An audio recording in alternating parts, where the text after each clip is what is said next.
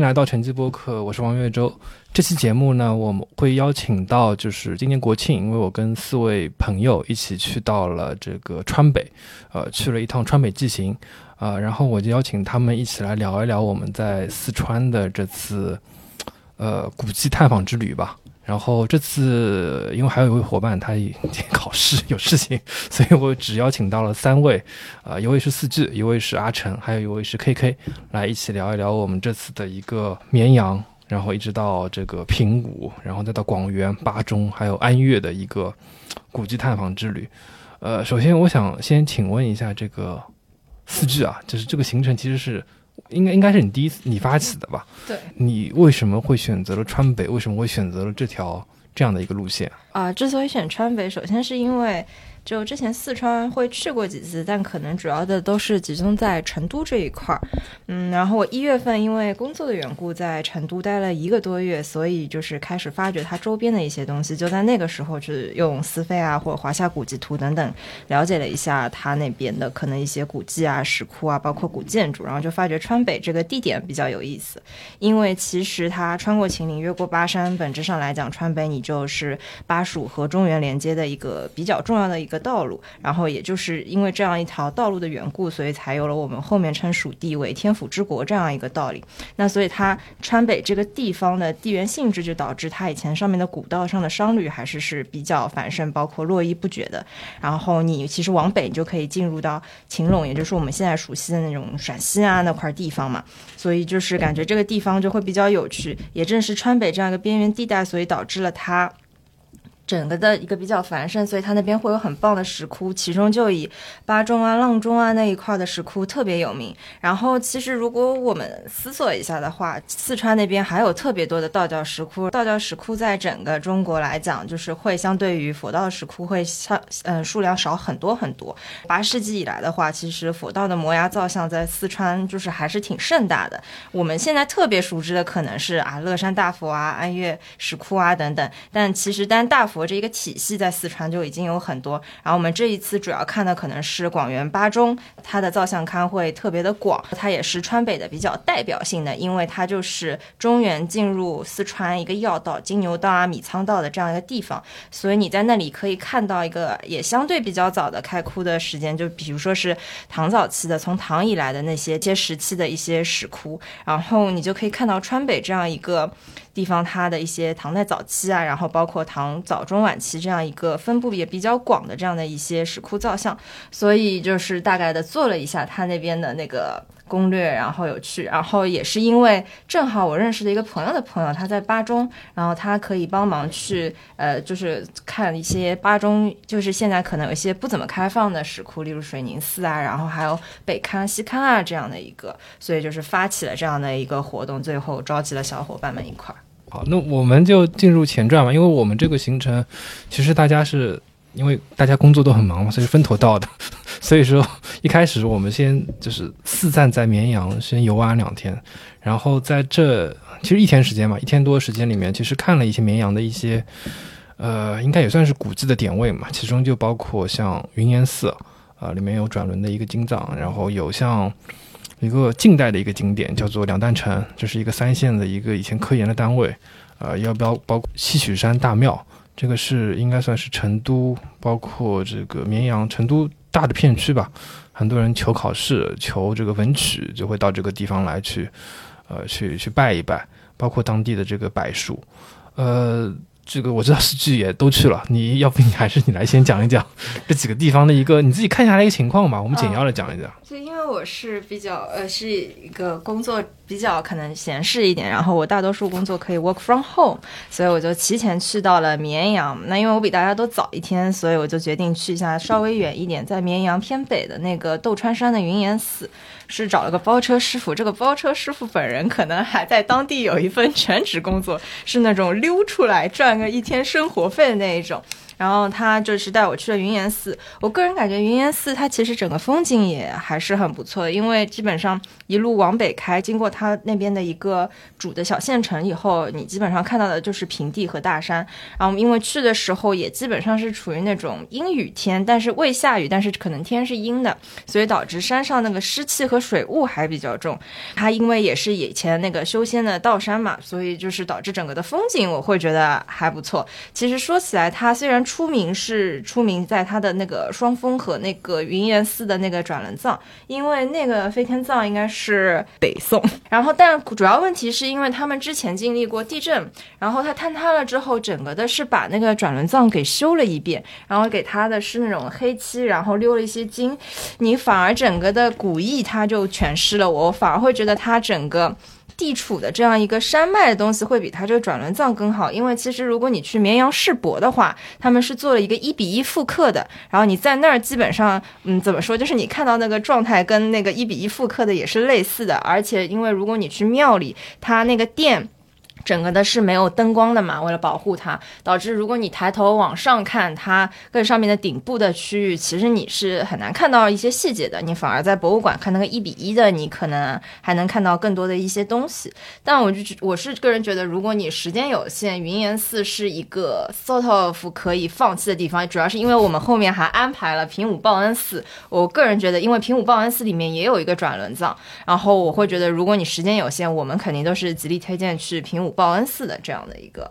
然后七曲山大庙是我和岳州一块儿去的。然后我们个人其实我我我和岳州都还挺喜欢那个地方的，因为它本来就是一个很有趣，它是一个文昌帝君的祖庭，然后其实它也是个造神的一个地方，然后它是主流的全真教的一个圣地。它在的地方就是梓潼，然后梓潼这个地方其实在很在之前的话也是一个重要的漆器出产物，因为去那个云阳世博里面看的时候，看到他们出土了非常多的漆器，然后它造所造的造处其实都是出于梓潼，所以。所以，其实，在更更早前的那个汉代的时候，这地方就是专门出，它就是可以说它是一个比较繁华的一个市口的这样一个地方。他们在这儿就是在七曲山上面造了一个非常大的一个文昌帝君的一个祖庙，说的是始建于晋，但其实现在我们能在里面能看到最早的也已经是一个元代的那个殿啊，弥陀殿，但其实也很小，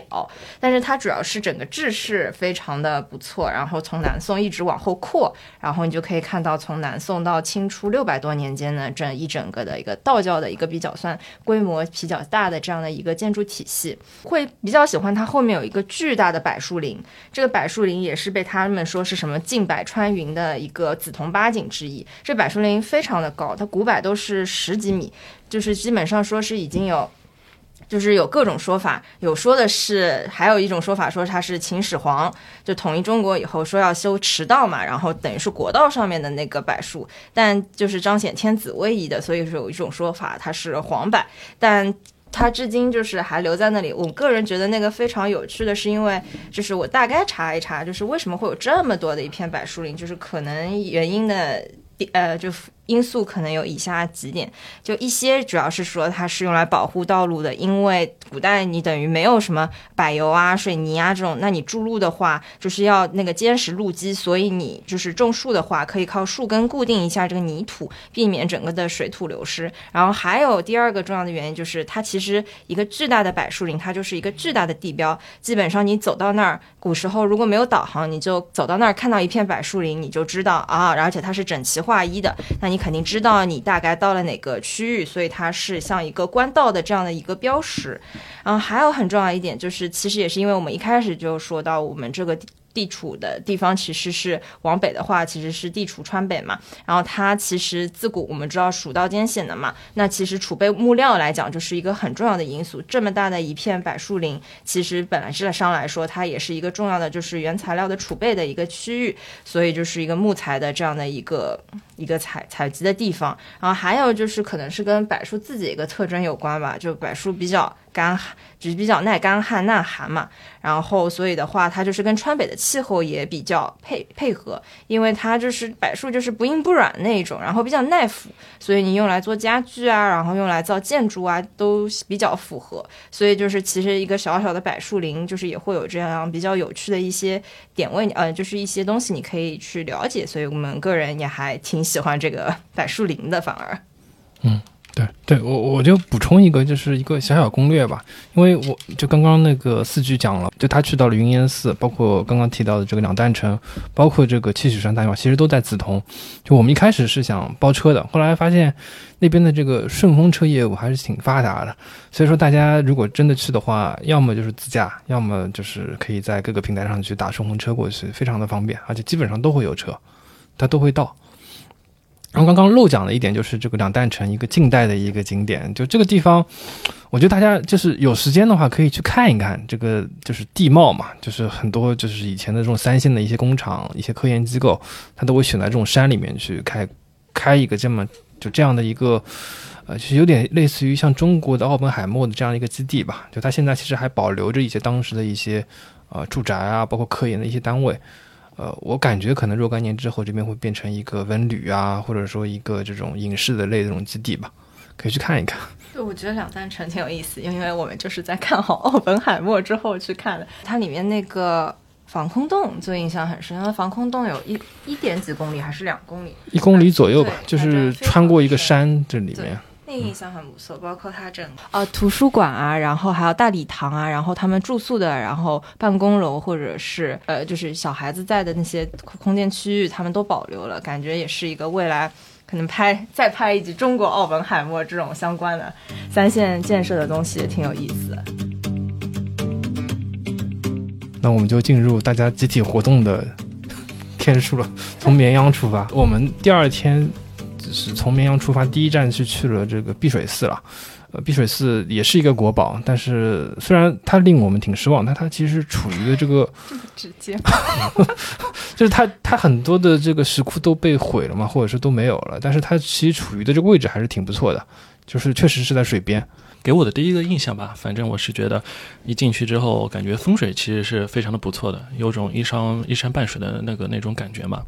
然后确实进去之后，就如岳州所言，就是我们其实稍微还是稍微找了一下，因为感觉印象当中它可能会是一个比较大的一个石窟的一个造像吧，然后可能面积会比较大，但是真没有想到，当我们去到那一刻的时候，也有有稍微是还是小小小震惊了一下。因为感觉那可能就是像一个大殿里，大殿里，然后就那几看吧，有几看。但出发之前，我们还稍微做了一下功课，看看就是里面的有一些到底是什么样的一个。呃，就比如说成分啊，包括里面到底它刻的是什么东西，所以才把它称为国宝的。我们可能也觉得在那边其实不用停留很长的一个时间，但是感觉那一天好像我们是为了啊，这是第一个国宝，我们真的要好好仔细的看一看，所以所以留的时间会比较长一点。然后这边不得不提我们今天没有来的那位要考试的那位朋友，他其实在那边还是拍了很多的那些照片嘛。那其中有一个我我会记得比较清楚，就是嗯有一个阿婆吧。他在那边正是有一个水月观音在那个地方，然后就好像跟我们稍微聊两聊了两句，但感觉那个水月观音应该是后后面造的啊，他不是原来造的。但感觉到其实有很多除那个阿婆之外，还有很很多那些当地人，他们其实还是会非常的虔诚去到那边，所以那边其实也算是在市中心，市口其实非常的不错的。嗯嗯，就他们现在就变成了一个当地百姓去拜的一个日常的一个寺庙。对我我感觉更像是一个公园的那种感觉。嗯，那其实。说到公园，就是我们前一天其实有想去到一个公园看里面的这个石刻的，但是那个石刻正好在维修。玉女泉那也是个道教石刻，就是一开始说，就是其实四川散落了挺多这种小的道教石刻，其实是挺有意思的。嗯。但那个主要是因为它也是一个是在泉水旁边，然后还有一个是在山间的亭子的下部分，然后它整个的最近都在维修，而且估计还得维修一阵子，所以就比较可惜错过了。大家如果就是近期想去的话，可能得建议你们查一下；如果以后想去的话，也要提前查一下。我们万万没有想到，它整个都包住了，进都进不去。嗯。其实我觉得我们整个行程碧水寺，其实如果真的要推荐的话，其实可以算是一个可去或者可不去的一个点。是欲扬先抑的一个地方。啊，对对对，可以这么说。但它但它离就是因为市区比较近，所以说，就如果你去，比如说绵阳世博兜一兜，然后有时间的话，你打个车过去，应该时间也不会很久，你可以看一下。嗯，简单看一看。对，而且它是免门票的，我记得不收门票。哦，对，嗯，关于在这一点，我做攻略的时候特意去查每个点到底要不要门票，没有发发现它原来真的是不需要门票才能进去。嗯。对，这个地方可以路过了看一看，包括就下面一个我们要说的抚军阙，也是在绵阳市区里面，也是可以值得去，这个是值得去看一看的。就是四川这个地方其实汉阙非常多，就包括在那个重庆的这个地方，包括其实我们前一天去的梓潼也有汉阙。对，离叶阙，对，抚军阙的话，其实这个非常的有名，就是属于包括很多之前的一些来中国的一些考古队就特地会去的一个汉阙，它就正对着这个绵阳科技馆。我感觉绵阳科技馆就是因为它这位置而建的一个，就是一个后期的一个公共建筑。对，因为就说起来，就是之前我们还去看过很多汉阙，你除掉登封比较经典的汉三阙以外，就是齐母太师和邵氏。四川就像岳州说的，有很多这种阙。之前我们去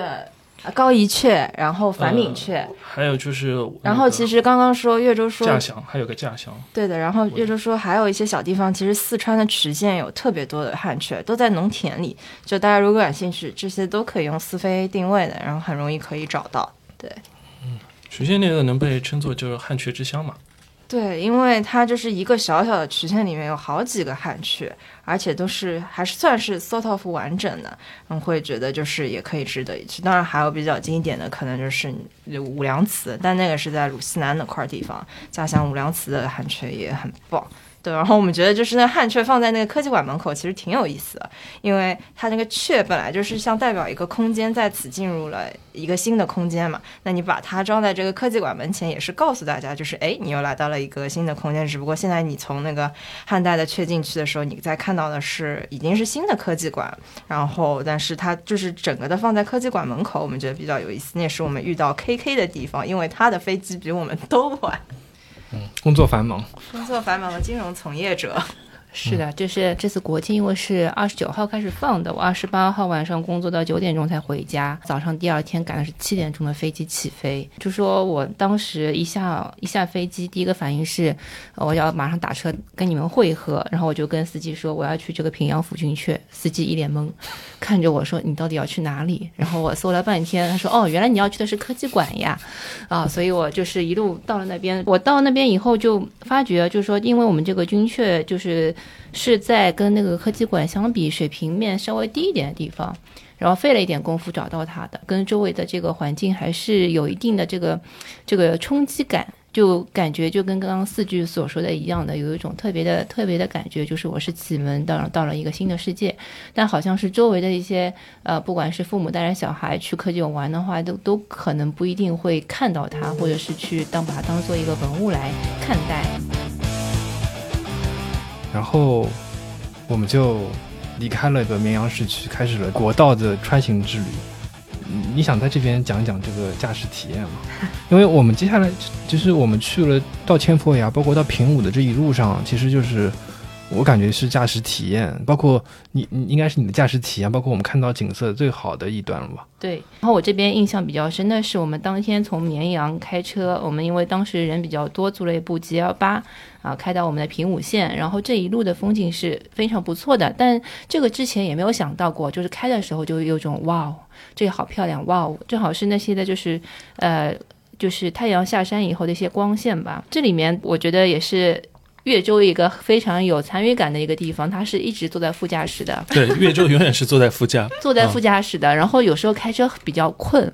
然后四川这边的这个开车的驾驶风格又比较生猛嘛，就是可能我们在平时其他地方城市里开车的时候，就是会打个方向灯啊或者变道啊，然后那边的话，可能司机的话就驾驶这个赛级体验，对这个技术是比较高层次的，所以他们呃开车的时候也不跟我们打个招呼，让我有点这个惶恐。就是其实我们整体开了一共八天车嘛，然后每次都会进入一些小的这个乡道啊啊，或者是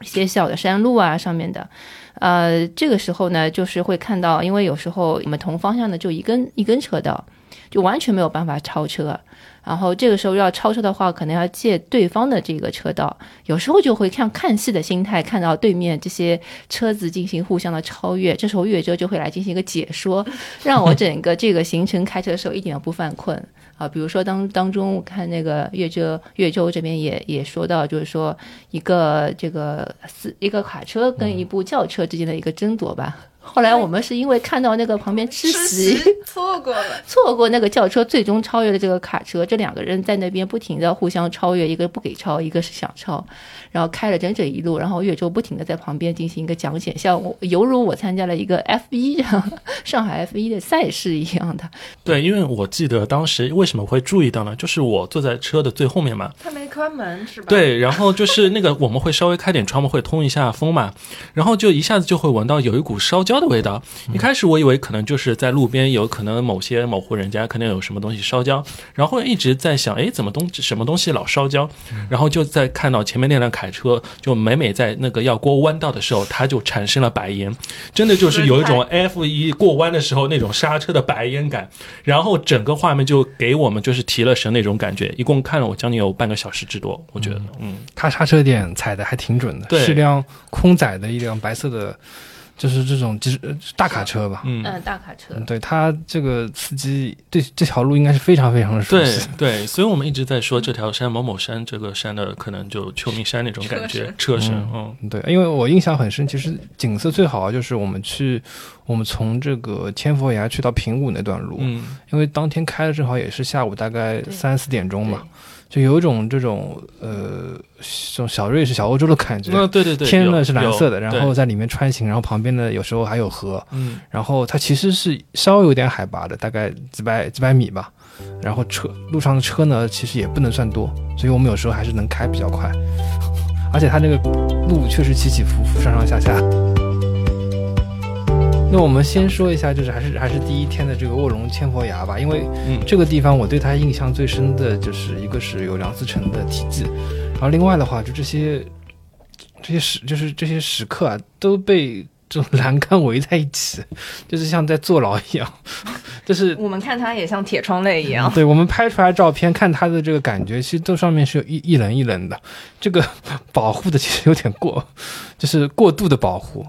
然后那个地方其实呃那边有守守庙人嘛，然后守庙人就坐在旁边。然后我们当天去的时候正好是因为国庆节嘛，国庆节就有人来给他做慰问，然后给他送了大概两桶这种白酒吧，嗯，像矿泉水一样的白酒。对，像这种大桶农夫五升山泉五升的农夫山泉，但其实那上面标的是二锅头，好像是。对，嗯是的，我们看傻了。嗯嗯后刊有一个那个碑刻，然后到面是到上面是纪念，记得是大唐的，所以是把它列入国宝的一个重要原因。然后还有好像是因为它四面看四面刻的都不一样吧，后面有阿弥陀，有药师佛，然后还有什么，就好像没有什么特别的了。对它其实我记得是跟后面的一个哪个地方的景点当中是有呼应的。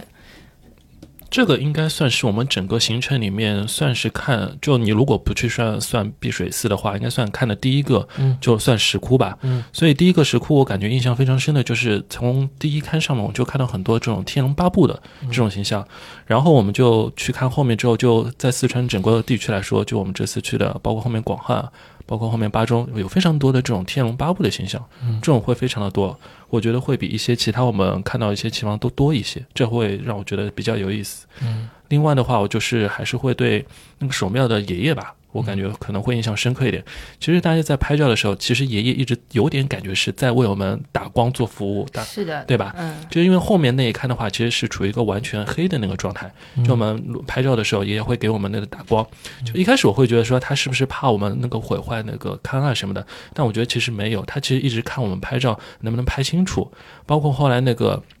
像刚刚说的，它是有一个栏杆的在那个地方嘛，它其实也是帮我们把灯开了之后，其实能让我们看得更加清楚一些。嗯所以我觉得尽管说，但尽管说十一，但是真的我感觉去那边的人也会比较少一些，嗯，因为确实开到那边也不是很方便。嗯。对这个地方也算是给我们后后续的这些时刻，包括我们自主寻找时刻开了一个头。对而且那边算是我觉得，呃，如果你去跟安岳那些石窟相比的话，它其实算是一个嗯已经比较完整的一个景区。它也有这种守守备室啊，然后有这种比如说办公室，也有比较好的公共卫生间。我觉得相对来后面来说，诶，它这个景区其实造的还不错。嗯，已经不能算野了，对，不能算野，已经不能是一个野的一个地，方了。而且路也很好开，对，也不用我们爬，上面竟然还有个停车场。对，有爸爸有个爸爸，还有这种完整的厕所都非常好，已经是一个就是配菜再再就是修理改建一下，可以 可以买门票了。是对，那个应该对没收门票。对，收门票嗯就嗯可可以大家自己对，那个爷爷非常的捐不错点，香火。嗯，OK，那接下来就我们来到就是第二天，就是我们刚开了就是一长段的这样的一个算是山中的这种公路吧，来到了这个平谷，也是我们这一行程当中可能为数不多的几个相对来说比较成熟的这个景点——平谷报恩寺，一座土司在当地修建的一个，他自己他也就称作是深山里的这个小故宫了。啊，因为当地的这个土司，他就是皇帝敕令他下来，可以在那边建这样一个这样的一个大庙嘛，啊，所以它整个建制啊，就跟它这个所处的这个地理位置，其实是非常非常有这种反差感的。因为平谷这个地方，一般人确实不太会去，除了我们，或者去也是为了看熊猫，嗯其实对，除了像我们可能专程开车、驱车，大概折返了大概有其实单程要三小时，对单程三小时去了那个地方，但我觉得还是确实挺值得一看一而且那个地方也值得一吃。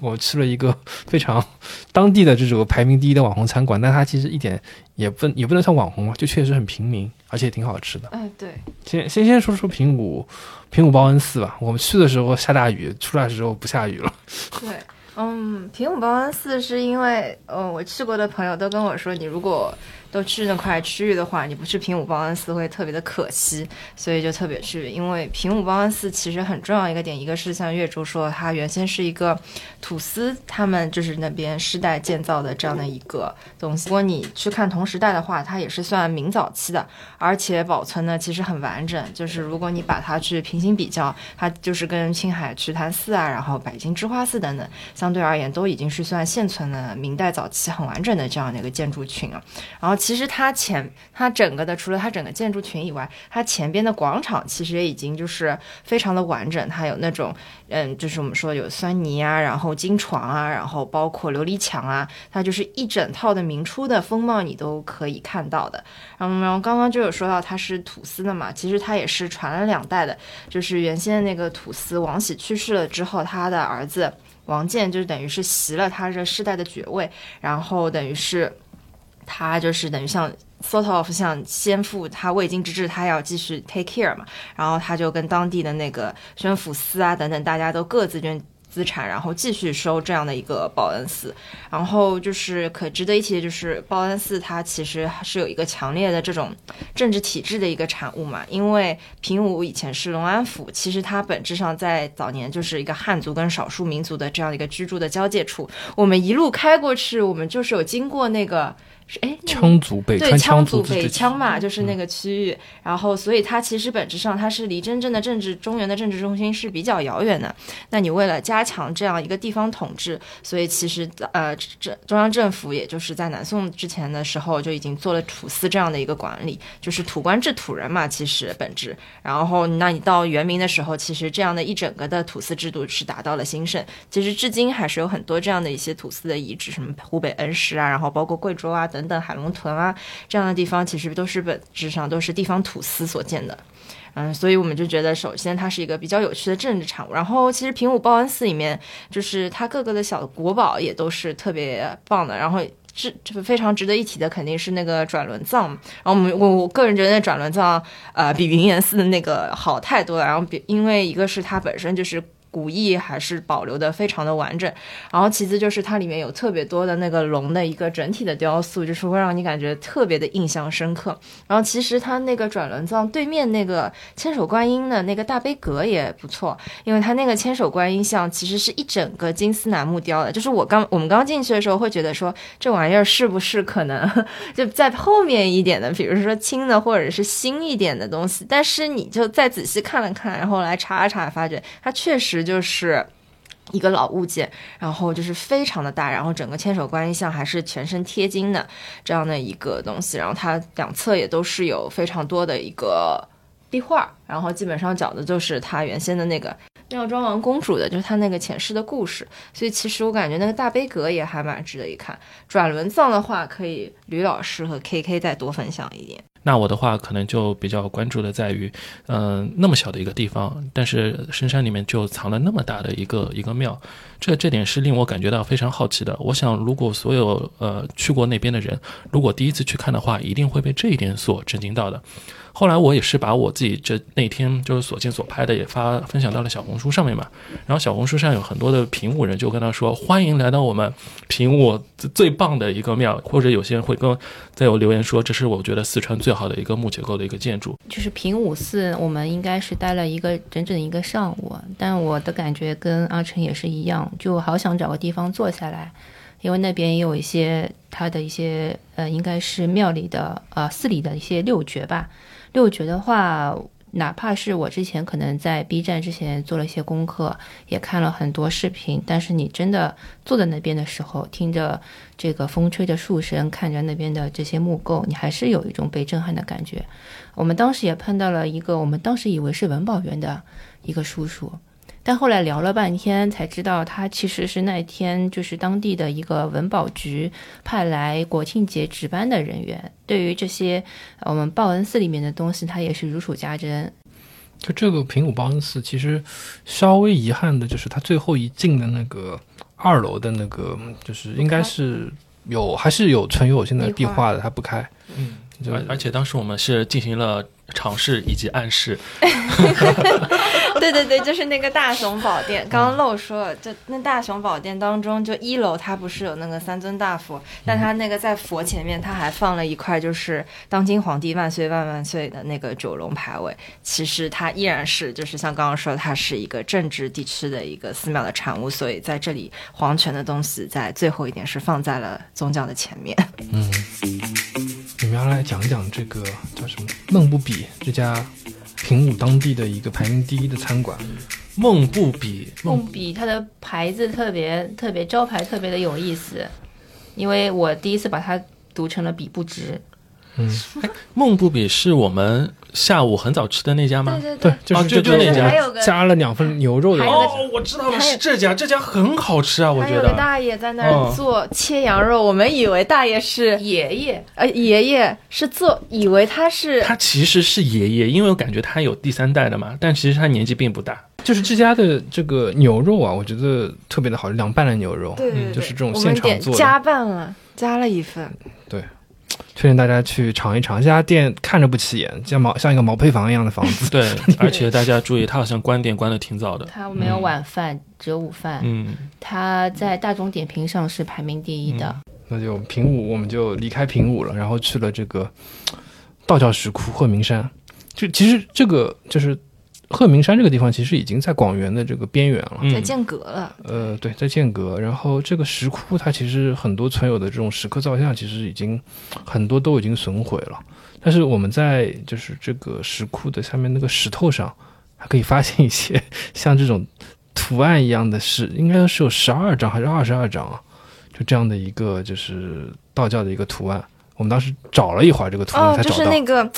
单链的那个单道 练这种单单道的这个图案，在它那个出口动线那个地方嘛，它叫道家道家哦道道家内丹修炼分解图。嗯，对，那个图案我觉得还蛮有意思，就不是就是虽然它有些损损毁损损毁还挺厉害的，但是它那个意思我们能大家能看懂，算是一些秘籍吧。对，但是那边青苔很多，很容易滑。就是那边，就是你要到那个地方，你得转过来。它就是在那个一块莫名的石头的背后，就是有那么十来个动作，好像十二个动作之类的。对，而且我们是真的得照着思飞的图，然后绕着石头绕了一圈才看到的。嗯，对，因为它上面的那些石刻很多都已经不存在，或者说都不是一些价值非常高的一些石刻。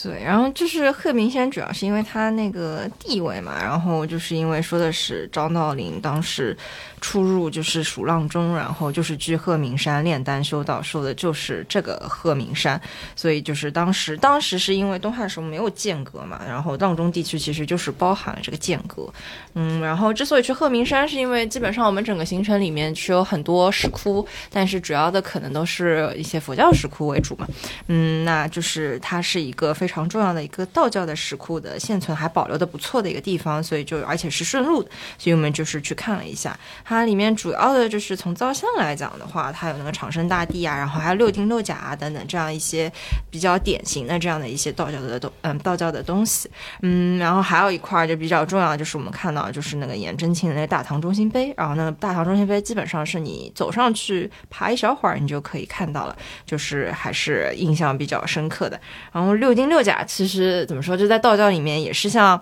啊，就类大家可以类比于就佛教当中那种天龙八部吧，然后都是那种护法神啊等等之类的。然后这个东西其实我后来又去了，最近去了石岩武当山，然后石岩武当山因为是明代的，就是就是进入盛世的嘛，然后它那边就是有很多六丁六甲那个明代金铜的造像，那个也是印象深刻。但是在这边的话，他们主要做的都是石窟上面就是以浅浮雕为主，然后就会发觉它跟我们后面看的黄泽寺啊、千佛崖也有异曲同工之妙。在那里我们看到了就是非常制式化的天龙八部的浅浮雕的这样一个东西，基本上就是跟在鹤鸣山道教石窟看到那个六丁六甲浅浮雕就是类似的一个东西。这个有图片，然后王月洲可以分享在 show notes 里面。好，因为《天龙八部》这个其实从我们第一天开始一直贯穿到我们结尾，这个简直是一个永恒的主题了。不管是佛教还是道教，都会都想用这个东西。接下来我们就是跟随我们的脚步去到广元吧。广元我们第一天去的这个几个地方，其实都是很成熟的这个景点了，呃，包括黄泽寺，包括这个嘉陵间旁边的这个千佛崖。其实，其实我一直觉得，就是嘉就是千佛崖，就它可能这个地方稍微有一个遗憾，就是我们没法从江对岸看这个千佛崖，没有一个嗯就是全览这种一个盖帽的感觉。就我们都是凑近到这个石窟门以前去看一个石窟的盖帽，也确实人非常多，因为正好就十一国庆长假嘛，大家都去这个广元为数不多的景点去看。但这个千佛崖确实还挺震撼的，因为它本身最前面千佛崖下面最早其实就是一个古道，而且包括它之前修过这个叫川陕公路吧，也是通过千佛崖下面，就是在这个石窟的下面就川陕公路，只是说后来因为要保护这个石窟的整体的这个呃后续的这个稳定啊之类的，所以说把公路给撤掉了，现在变成一个纯的一个景区。啊，这个地方我们看了，其实时间还挺久的。对，一个也是因为那个排队超出了我们的想象，然后我们还先一开始都没有想到里面排的那么长，我们还看了一下在嘉陵江里游泳的叔叔，还有一个人就是抱了个那个游泳圈，还有那个浮球就在那儿游。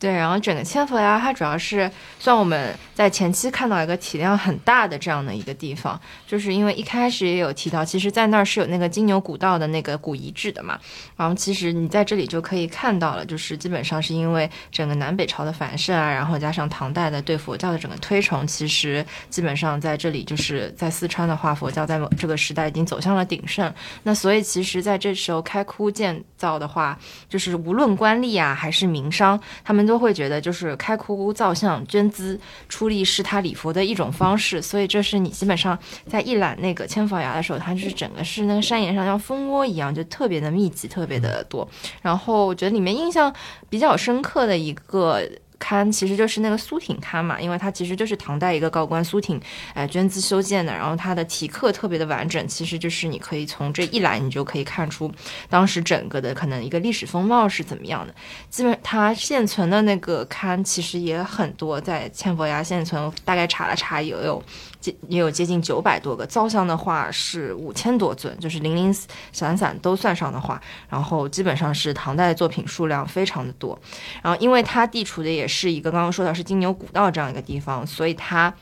唐代改唐代的刊当时也是主要是两京地区就是这种中上层的官吏过来开，所以这也本质上意味着他们 sort of 也是带来了一些就是当时首都地区流行的一些题材和样式，所以它也可以在某种程度上是代表了一个地方地方比较高的一个艺术水准。嗯刚刚岳州其实还提到了一个修川陕公路那个事情嘛，修川陕公路应该是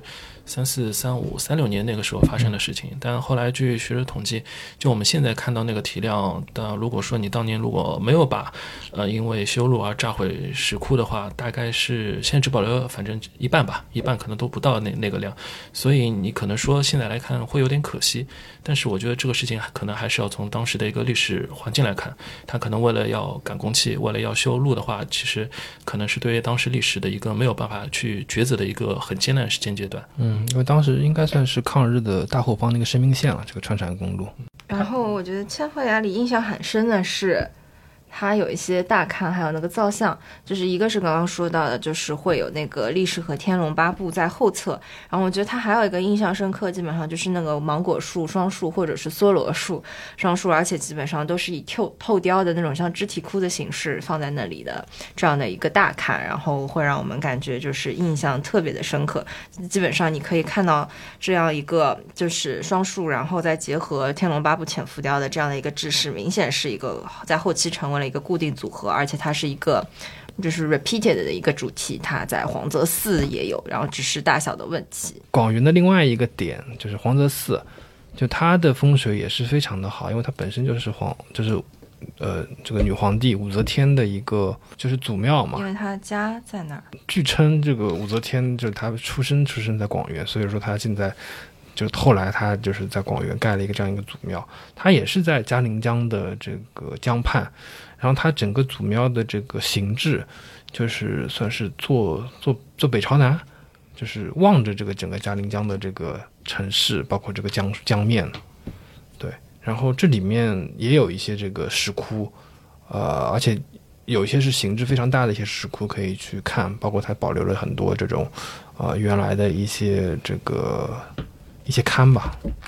但黄泽寺对我来说，我可能印象最深的还是那最大的那一窟，对，最大的最高那个，而且后面其实是为了便于就是人们去观赏它，后面还给它专门是造了一个楼梯嘛，到二层可以去看它的一个面相，可以跟它去有个相对来说平视的那个那个那个距离感。但其他来说的话，可能我觉得比较可惜的，就是我们一进去，就是它有一个大家记得吗？就是有用玻璃罩罩的那个，那个因为它是北朝的，那个是北朝的，所以它保护的特别的严谨。但那个其实我觉得，对于北朝那些石刻来说，是艺术价值是很高的一一个石窟。但是来说的话，就可能就是它那个玻璃啊，反射太厉害了，就我们可能看的时候，稍微还是稍微效果差了一些。可能我最后印象最深的还是最大那个看。嗯，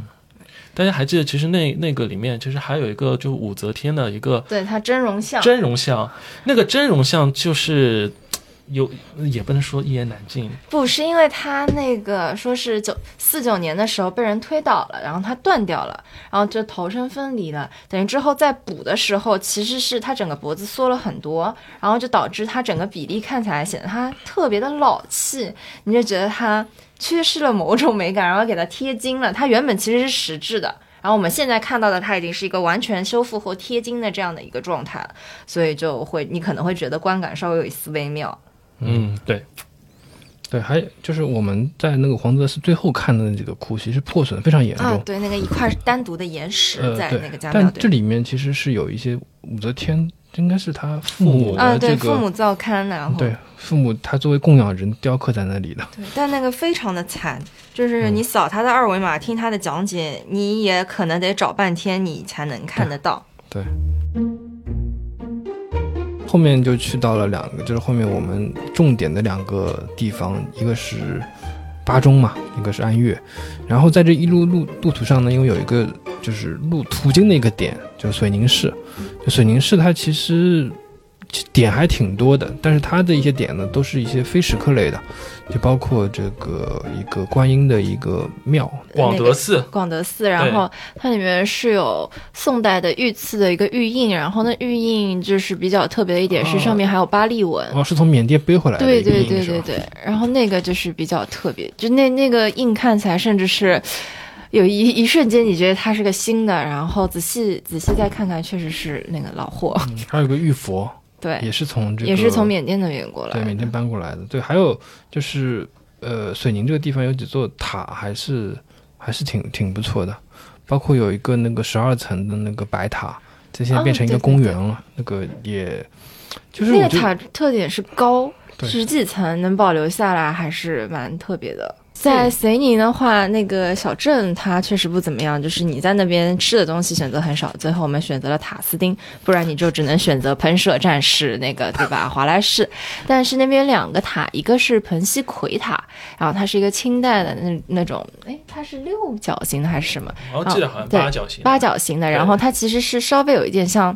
侧的，就是它不是那么规整的，然后就在河边。你再开车看开一会儿的话，就是鸠峰寺塔。那个鸠峰寺塔伫立在那个广场上，然后那个广场上面还有个巨大，他们是那个。书法博物馆好像就是彭溪这个地方，就是还是至今非常重视写书法。对。然后在那个塔旁边，就是有那种像小草坪的那个东西，然后他他们在那个花坛的周边就围了一整圈，全是他们当地小朋友写的那个书法的东西，就在那儿展示。然后感觉是书法之乡，就是感觉那个地方就是依然文风盛行。从那个彭溪那边，就是顺路的话，就进入绥宁市之前，我们就会经过那个彭溪宝凡寺。宝凡寺就是。是基本上是我们都觉得非常非常非常棒的一个地方，因为它里面的那个壁画是十六罗汉，就基本上是南方的那个明代四冠壁画里面这样十六罗汉的非常代表的一个作品。然后是景泰元年的一个前后的东西，就是差不多一四五零年。然后它很特别的是，因为它也是是十六罗汉嘛，然后是而且就是完全是按照那个法住记的十六罗汉技术描写的，非常的特别。就是它那个罗汉就是也有又有一点蜀地那种五代贯修的样式，但是你又觉得它就是跟北方那种中原的那种。罗汉的话又不太一样，就是又写实又有点世俗，就是会觉得特别的有意思。我们原本以为这个宝凡寺其实会去的人不多，但我们没有想到，其实宝凡寺里的人。还不是很少，而且我觉得是有一些就是当地或者就是四川周边的人过去的，因为他们明显就是是操着四川那边口音的人，就会特地过去去看。然后他那个我们会觉得就特别有意思，就是有一种水陆画的感觉，然后又有药师佛啊、达摩啊、布袋和尚啊、像天王啊，然后僧俗啊，各种各样的就是都有的，就是会觉得这个如果大家去的话，就是非常值得一看。嗯。它是某一个中国绘画史里面分析的一个封面图。对，它地位还是挺高的。是的，是的，因为它就是，就是四川，就是明代这种像地域文化这种绘画的一个比较有代表性的这样的一个作品。然后，而且它因为是罗汉信仰、禅宗思想的嘛，可能在四川那边留下来的这种壁画形式，而且是这种比较精美形式，其实是就是比较少的。然后我就感觉整个都不错，而且它两侧的那个配殿里面就还留了当时明代的好多那种罗汉造像、石造像，然后也可以一看。就是整个的寺虽不大，但是就是整个的风貌，然后都很不错。呃，进去的话，它免费提供那个手电筒，大家记得拿，就是一定要一定得打开手电筒，你才看得清它上面的一些细节。然后那个我们会觉得，就是你过去就是绝不绝对是物有所值的一个地点。其实去了这个水宁之后。那我们就正式开始了巴中石窟之旅，野外的探险之旅了。这个去的这个一点位当中，就是这种需要我们去寻找、需要我们去徒步、需要我们去登山的地方，占比非常非常高。我们后面水宁去了，就是结束之后，其实就去到了这个巴中嘛，巴中市。巴中市，因为刚刚四局也介绍了，我们找了当地的一个向导，就他带我们去了一些相对来说可能不怎么对外开放，但是也是可以供我们游游游客参观的一些，全是合法合规的一些行程。呃，第一站就是这个，第一个去的是石门寺，对，石门寺它它是一个国宝。它其实是属于呃第八批国宝的。那它为什么是国宝？其实我没有很。它是在一个就是一个小小小小县城，小县城，你还得爬个小坡。对，就但是你大家觉得吗？就是那天正好下雨，又特别符合四川的那种天气。嗯。然后它这这个石窟其实很小的一个石窟。嗯。它其实是在那个居民区的前面，就大家能想象吗？就是你一个老公房，然后前面竟然开了是一个石窟，然后石窟中间还开了个洞，便于老百姓平常的日常。出路，然后其实那那时候是听那个老师说，其实这算是米仓古道的一部分嘛，嗯，对吧？米仓古道它其实其中的一条支路的一部分，所以这这是其实是一条在支路上开了一个很小的一个石窟。因为这个石门石门寺石窟应该算是我们行程里面第一次会碰到那个佛教跟道教在一起的一个地方。嗯，之前的话可能都会是以要么就是以道教为主，要么就是以佛教为主，但是这应该是我们第一个佛道在一起的，所以这个对我印象来说还是比较深刻的。嗯，主要是它。所处的环境吧。就会很那种令令人感觉就是这种跟安岳后面有很多这种在农家旁边啊，包括要那种进到很很里面的地方才能找到那种感觉有点相似。嗯，因为它背面我记得背面就是那个感觉像上海的老公房嘛，对对对，对，吧？一一个是有老公房，另外就是还有一些共产主义社会主义的标语啊，对对对对，什么就是大干快上什么之类的，反正就是很有时代气息。一一块墙壁的两面都是一些不同时代的一些遗留下来的东西，还有。呃，破旧立新，嗯啊，这样被这个涂抹了以后，重新刻上的一些标语。就当时我们其实是去巴中那天晚上，我们是去的一个当地比较火的一个餐馆吃饭的。当时是这个跟我们的向导就是有提前的一些见面，当时向导就跟我们说，因为他其实本职工作是一个财务，但是非常非常年轻啊，九七年的一个小男生，但他是对于我们这个当地的一个这个文保啊这些造像有非常大的热爱，他而且他告诉我们是当地有非常多这样的一个这样的一些一些人，就是大家都自发的一些组织去看去保护，但是其实在那边，呃，他就叫我们猜嘛。说到底这边有多少个文保员？那我们当时猜了多少个？十来个，十来个。但他最后告诉我们答案是两个。对的。我们当时也是非常的震惊，然后去了这个呃石门寺以后啊，确实有这样的感受，因为其实石门寺是我们第八批的这个国宝单位，它是唐代的一个建筑，如果换在其他地方的话，老早就给它造了这个我们的国宝碑了，因为我们平时一去的话，都会第一个时间先去找这块碑，但是在那边的话，它这个只有一个一九八零年的哦，对，那边其实没有立一个国宝碑，对，一个县宝碑，没有资金去立。对，这个也是让我们感觉非常可惜的一点。嗯嗯，就一我一直 Q 那个老师说，那那位两个人是谁？我们今天碰得到吗？其实那天我们就碰到了我们新城中他说的那两位那个文保员啊。嗯，对，一位就是之后我们去水宁寺，嗯，对，水宁寺那个那个那个大爷还挺好的，就是我们他其实应该就住在附近嘛，然后我们到了之后，呃，跟他电话沟通一下，就马上就。因为提前跟他说过嘛，就到了这个现场来帮我们去，呃，开门，然后去看这样的一个，呃，水宁寺。就是可能有一些人觉得水宁寺是八中最棒的，但是也有一些人会觉得水宁寺一个是。就是可能过于女性化，他们称之为媚态就，他们可能并不并不是这么 appreciate 水宁寺的一些东西。但我们整体观感还是觉得很好，因为主要来说，水宁寺它首先造像时代它就比较比较多的是盛唐的造像，然后那就是其实已经本身从时间上来说已经比较珍贵。然后其次是它那个题材也还是蛮丰富的，然后包括有释迦，然后呃释迦说法，哎等等让我查一下，忘掉了。然后就是有那个啊，有释迦说法，药师三尊啊，然后释迦多宝并坐，嗯，五佛等等，然后还有就是吉祥天女的这样的一些造像。我们个人觉得，就是首先它是很精美的，然后其实它的艺术价值也还是蛮高的。加上它的彩，就是虽然说我们说它是彩色，但是其实你去看的话，它彩因为也经过已经经过时间的消逝，其实是也是透出它自己的一些古意的。然后整体来讲，就是而且它保存的特别的好。就是虽然说它可能有一些，嗯，边面就边边面的话有一些破损啊等等，但是它。主龛的话，保留的比较多的都是还蛮完整的一个造像，然后我个人都还蛮喜欢它旁边两侧那个经典的那种立式，然后就是肌肉感和那个就是整个的威武感都是根根分明的这样一个感觉。然后包括一般它那个主龛两侧龛楣的那个旁边都会雕他们当地的一些供养人的形象，也都可以看到当时的一些人的那种穿戴打扮。所以就是我们个人还是比较喜欢就是水宁寺的这样的一整个的状态。然后这，嗯，我确实觉得就是水宁寺是八中里面就是数一数二。当然南龛那个也让人印象深刻，因为南龛胜在整个体量非常的宏大，然后它有那种很大的大象龛，然后包括也有一些比较本地的一些题材，譬如观音地藏，然后共同的在一龛里面的这样的一些造像。嗯。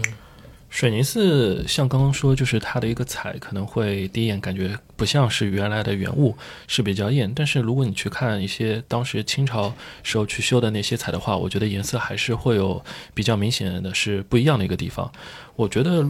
它保存的那么好，还是因为地势的一个关系。就我们从到那个山脚下，其实当中有经过一个坡，坡之后，然后再要去上到一个台阶之后才能上去。其实它其实是在一个崖壁之上嘛，嗯，崖壁之上，然后其实我觉得跟地面其实是有一定的落高差的。你不去修一个梯子的话，话，我觉得是完全是上不上去的。我觉得是因为这个关系，让它保存的会比较好一点。嗯，它因为也是在一个应该是米仓古道旁边嘛，嗯。因为它古道的遗迹其实都还在，嗯。而且这个水宁寺的这个对面，它其实也有一个有几龛，对。只是说那个龛损毁的确实更加严重，嗯，所以说就可能就是一般人更加很难去到那个地方。对，嗯。水宁寺那边，这边我补充一下，就是印象非常非常深刻的是，在这个有一窟下面，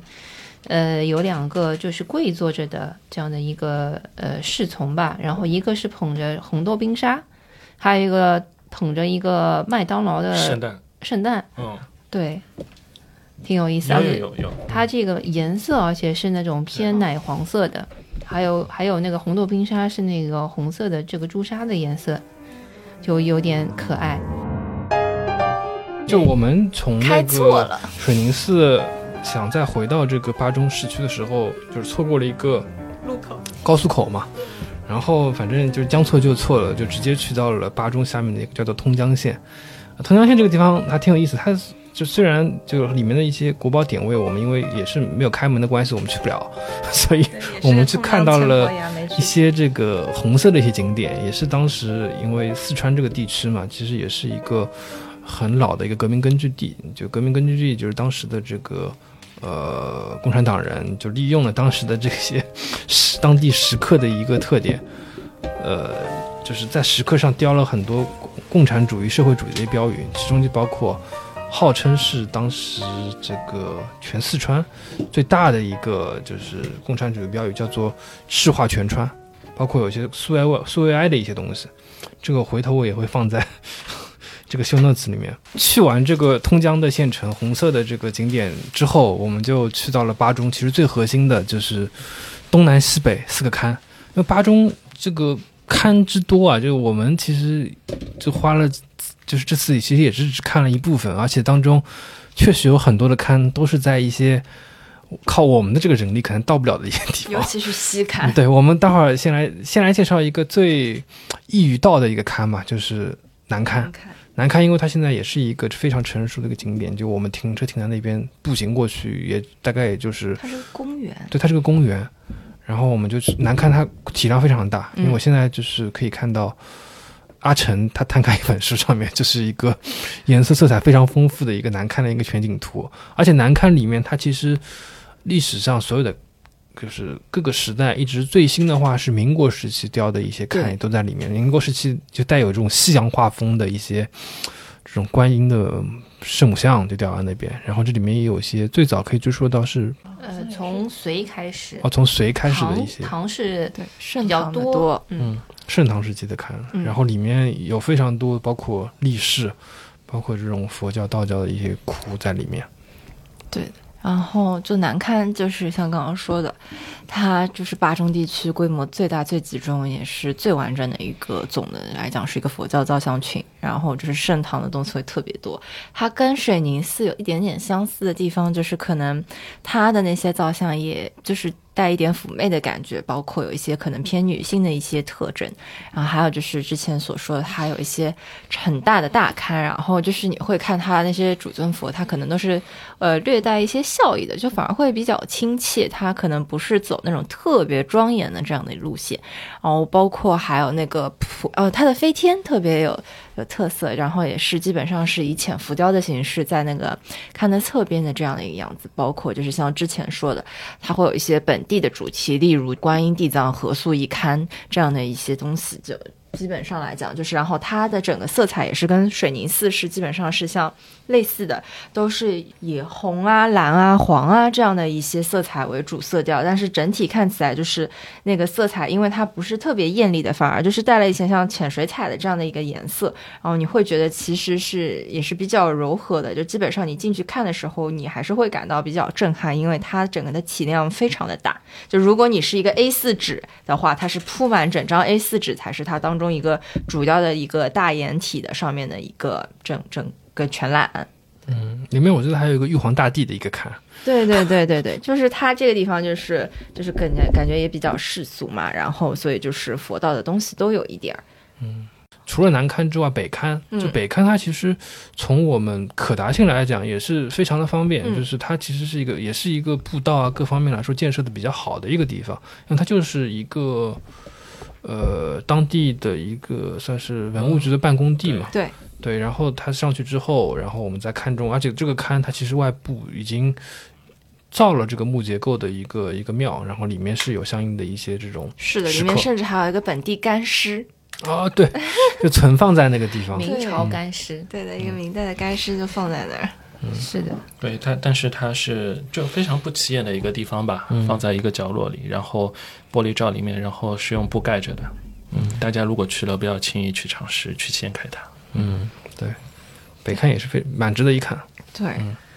西刊就很野了，因为西刊主要它是散落的，然后都在那些山体上面，然后正好主要是前一天下过雨，所以我们西刊是采取就是时间多了就顺带去看一两个可以看的，然后那个就是人类驯化四肢的场景就在西刊出现了，因为它完全是野的，基本上就是你攀爬上去就是非常的难，但是西刊很珍贵的是。它有就是巴中现存石窟当中开凿最早，然后雕刻比较最精美的，其实就是在西龛。然后它那个有一个楼阁的建筑是唐代开凿的，所以你可以从它上面看到非常完整的一个唐代的一个楼阁的制式的这样的一个结构。然后那个只有 K K 他爬上去了，我们所有人都在那里折戟了，嗯，而且主要我们去的时候是晚上，嗯所以也增加了这个难度。攀爬的难度。其实西龛一共有三处地方，但是因为时间的关系，实在是就是天色已晚，我们只去了一个。呃，然后因为下雨嘛，所以说这个爬上去确实有难度。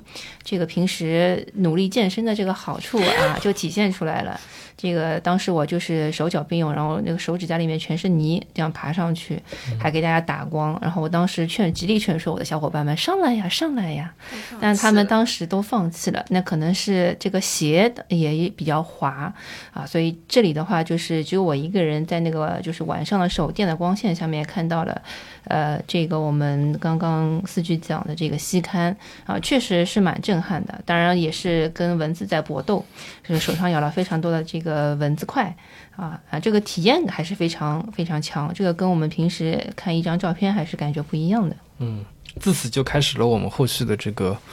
攀爬之旅，运动加 就是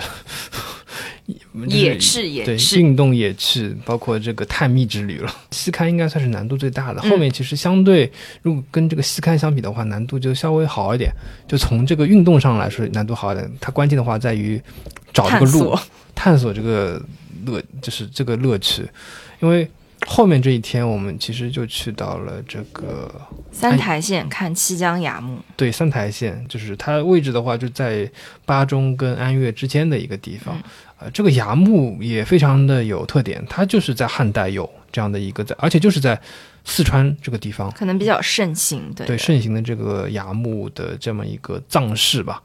呃，然后崖墓当中，其实目前开放的可能也就这一个，就是其实主要开放的就是金钟湾，对然后金钟山。呃，金钟山，然后它是一个收费的地方，然后就是大家如果去搜索的话，那个什么狗拿耗子那个小史呃画像史是它里面的一个代表作。嗯但三台县的重点就在于，除了金钟山，你一定要去看野的。就是其实金钟山对面还有一个紫金湾，但紫金湾那边由于石头塌陷，所以它原先是一个开放景点，现在要把它闭起来了。此处给大家一个 tips，可以走到底，从墙那边它就是有个洞，可以直接钻进去。反正我个人觉得，这是此次旅行的。呃，highlights 就是在整个的三台县崖墓这个地方，因为就是我是很久以前看过一个公众号，然后它里面分享了一下这个整个七江崖墓，那那位老师去过了很多很多崖墓，然后主要是什么就是百灵坡啊、坟台嘴啊、什么紫金湾，然后胡家湾啊什么，他全部都走了一遍。我们这次主要去的是百灵坡、坟台嘴，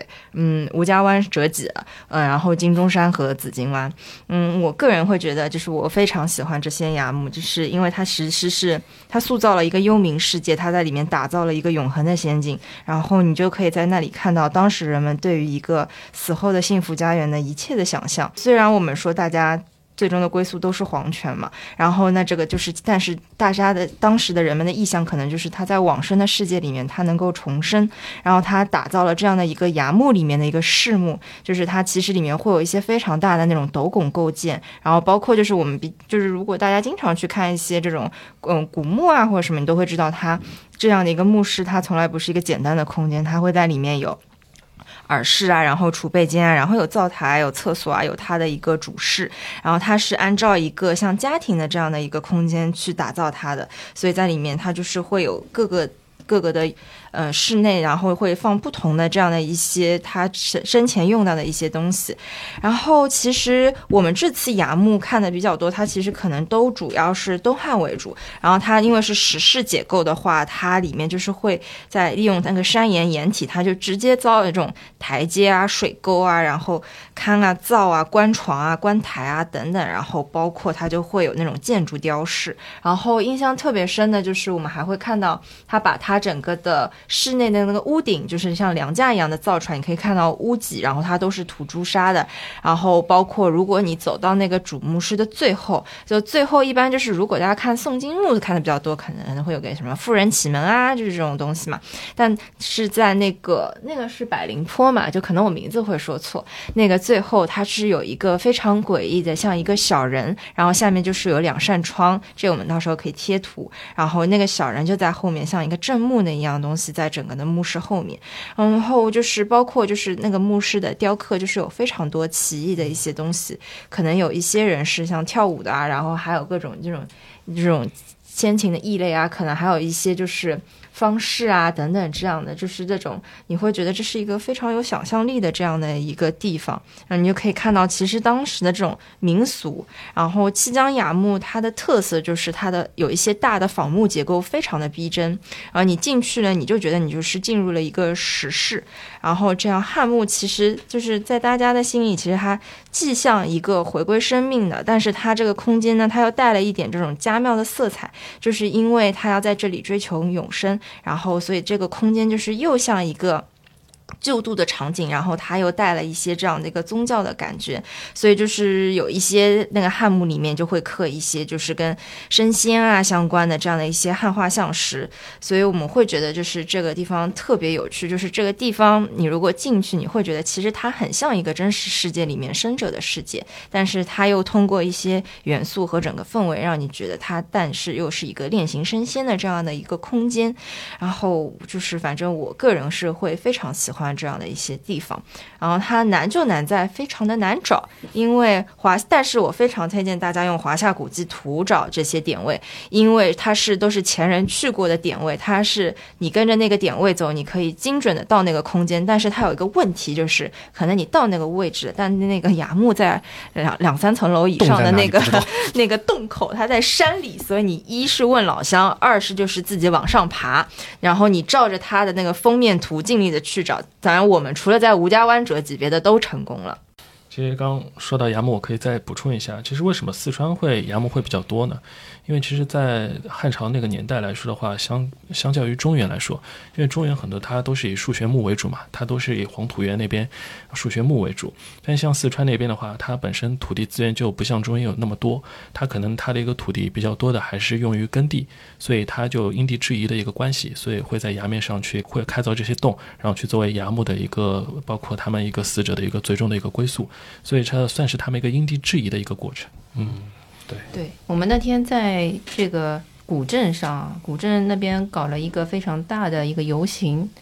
古七国对古七国，就这个地方其实是在当时是历史上一个比较附属但是比较小的一个国，它是夹在八国跟蜀国之间的。那么七国这边的话，当就是这边是有个古镇，然后现在是把它当做一个旅游景点来看待的。然后他们那边就搞了一个比较大规模的一个游行活动。那么走在队伍的最前面呢，是七国的这个国王和皇后。后面是一些这个侍女啊，或者是一些呃官员等等。然后比较有意思的呢，是后面有一个叫阴阳界的一个地方，就是这一个过了这阴阳界啊，后面的啊都是牛鬼蛇神群演。然后这些群演的话，我们后来发现其实是当地的一些这个居民，就在这个游行结束以后，直接又去干活了。就比如说是那个我们停车场 那边阿姨她脸上的妆都还没有卸，就回去直接干活了。还有一些就是他们也比较投入，像牛鬼蛇神那个身上还要再挂一些这个动物的内脏的，他们真的是把这个生的那个内脏挂在这个头上，嗯也是比较有意思的点。嗯，那就他们也不避讳去谈论这种阴阳的东西，然后也蛮沉浸式的去，呃，复原一些就是当时的古七国的一些一些一些传统民俗吧，算是。嗯，对，其实我现在想想，其实因为毕竟我们这个节目可能还是有其他听众会听嘛，所以其实刚刚其实有说了，可以按照华夏古籍图去看，但是呢，在我们整个探索的过程中呢，我其实还是会觉得有一些危险的，所以这边还是要提醒大家一定要注意安全。嗯嗯，对，量力而行。对，绝对是量力而行，因为确实我们在有爬到几个地方的时候，一方面确实那边路嗯、不好找，其实就是它可能就在你十米开外的地方，但是因为你不是当地人，其实你这些路其实都是比较难找的。另外一个确实是就像刚刚大家说的，我们就是有一个像创世纪手拉手那个动作，你肯定是得有一个人去到那边之后把它拉过来，所以大家可以想象一下那个地方其实它的落脚点其实不是那么的宽的，所以大家一定要当心。嗯，对，这个其实结合到我们在后面一天看的这些，呃，就是因为后面一天我们就去了那个安岳嘛，嗯对，呃，对，安岳它其实也分两大类，一类的话也是这种非常成熟的，就已经开发基本上完善的一些这个石窟石刻的一些景点，然后另外一些也是散落在这种乡间或者说小区后面，或者说直接在这种山坡上，就是 这种这种村里面的一些这种石刻的一些点啊，这里面走起来。呃，相对来说，比我们前一天在看那些崖墓会轻松一点，但也其实也不太好找。呃，我们先讲还是讲那个我们第一个去看的点吧，就是那个叫卧佛院，对卧佛院。卧佛院的话，就是是一个景点了，就我们一路走进去，直接能看到就是这个卧佛就躺在那个地方。但我之前有看到别的照片，它其实最早时候它那边其实也是一个乡野的一个点。嗯，对，有很多人就是在农忙季节，就是直接把这种麦子啊对，晒谷子啊，嗯就直接摊在前面再晒。那现在其实已经那个地方已经变变成一个，就是你得要交交门票，然后进去走一圈，然后出来的一个地方。对，嗯，一般像从停车场走到景区路口，大概要走十来分钟的，我觉得都算比较成熟的景区了。嗯嗯，对，那个规制你说大吧，其实它算一个中型的一个佛。如果你说跟像什么乐山啊去比的话，嗯它并不像我我从照片上看那么大，但它其实规模也挺壮观的。对，而且它的一个我们说这个佛的一个头的一个朝向啊，嗯其实会跟我们平常看的东一般性会往那个西的那个方向是不一样，它这个头是朝东的。嗯，我补充一个印象深刻，是我们刚进去，在它的左手侧不是第一、第一二个看吧，然后就是装了很多铁栅栏，我们头要凑进去看。对，然后它侧边有两个那个像潜伏雕一样那个金床，我印象特别深刻。然后那我记得题记应该是后蜀广政二十年四年嘛，哦本来后蜀就是就是当地的那个王建的那个，嗯不是王建好像是前蜀歌。啊，那后蜀后蜀是后蜀是广政，是后面好像是孟闯还是什么，可能我名字会说错，大家不要介意。这是后蜀的广政的这样的一个五代的一个浮雕金床，然后那金床保保存的特别的完整，很精美，嗯哼，基本上还可以用清雅清丽脱俗来形容一下，其实是比较罕见的，就是略带秀气的。然后第一眼看到它那个浅浮雕会。在某种程度上让我想到，就是响堂山，响堂山那个大佛窟旁边两侧也有那个就是满是那个山花蕉叶模拟宝珠的那个那个宝塔形的那个形制，然后它做的是那个